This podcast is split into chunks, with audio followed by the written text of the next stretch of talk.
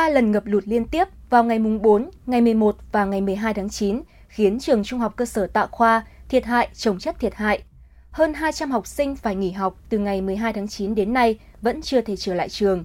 Thiết bị giảng dạy như máy tính, máy in, sách vở, đồ dùng sinh hoạt của giáo viên và học sinh hư hỏng ngập úng. Ngôi trường ba lần chìm trong biển nước, dù may mắn không có thiệt hại về người, nhưng chính quyền địa phương, thầy và trò nhà trường luôn bất an, lo lắng.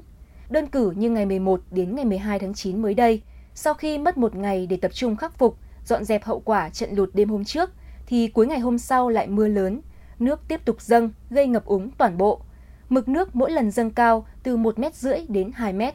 Chị Nguyễn Thị Huyền, kế toán trường Trung học cơ sở Tạo Khoa và ông Quảng Văn Quyền, Chủ tịch Ủy ban Nhân dân xã Tạo Khoa, chia sẻ. Chúng tôi cũng không thể ngờ đến rằng đợt này à, mưa lũ to quá, cái ờ, giường và chăn chiếu học sinh, máy tính, những đồ dùng à, cần thiết thì đã bị ngập lụt hết. Thật sự rất là mệt mỏi và mong sự giúp đỡ của cấp trên.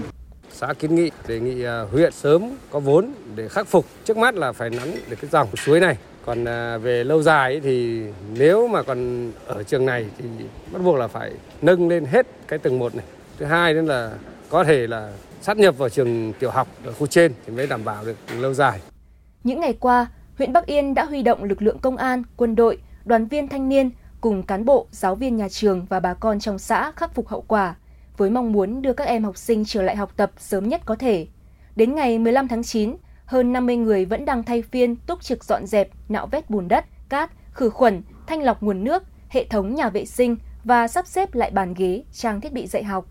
Ngoài việc triển khai giải pháp hỗ trợ trang thiết bị cho giáo viên giảng dạy, đảm bảo trong năm học 2022-2023, bố trí nguồn vốn để khắc phục thiệt hại do mưa lũ tại trường học, huyện Bắc Yên cũng gấp rút triển khai những giải pháp mang tính lâu dài. Bà Trịnh Thị Phượng, Phó Chủ tịch Ủy ban nhân dân huyện Bắc Yên cho biết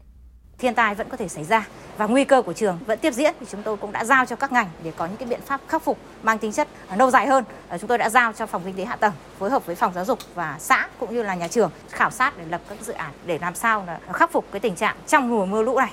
À, tới thì cũng sẽ có những cái kiến nghị một là quỹ phòng chống thiên tai của tỉnh hoặc của trung ương sử dụng nguồn dự phòng trung ương cũng như là ờ, đối với ngân sách cấp tỉnh cấp huyện sẽ hỗ trợ nếu được ừ, thì đầu tư một cơ sở hạ tầng à, trong phạm vi có thể nguồn ngân sách